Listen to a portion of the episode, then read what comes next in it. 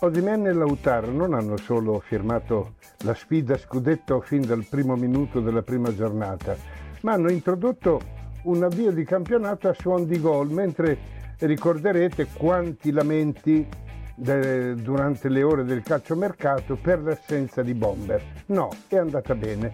Si è visto qualcosa di bello, non molto di nuovo, ma soprattutto si è assistita a quella che è la, chiamiamola la redenzione della Juventus che è riapparsa nelle condizioni di un tempo dopo un'annata abbastanza dolorosa.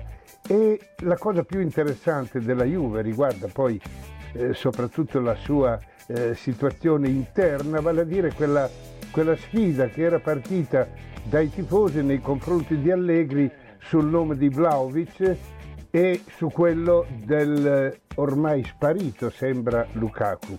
Beh, ha vinto la Juve del popolo, la Juve che voleva eh, il mantenimento dell'ordine eh, soprattutto là davanti con Chiesa, con Vlaovic, con gente che ormai si è juventinizzata abbastanza per essere considerata fedele come gli antichi, come Del Piero che viene sempre eh, nominato.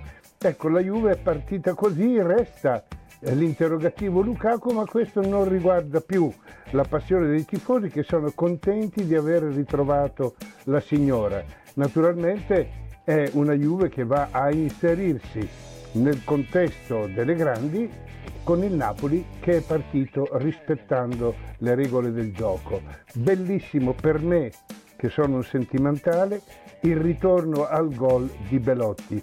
Ho visto crescere Belotti insieme a Dybala, eh, l'ho goduto nel periodo eh, del Torino, me l'ero perso a Roma, eccolo ritrovato con una doppietta che dice bene e porta bene a lui e alla nazionale.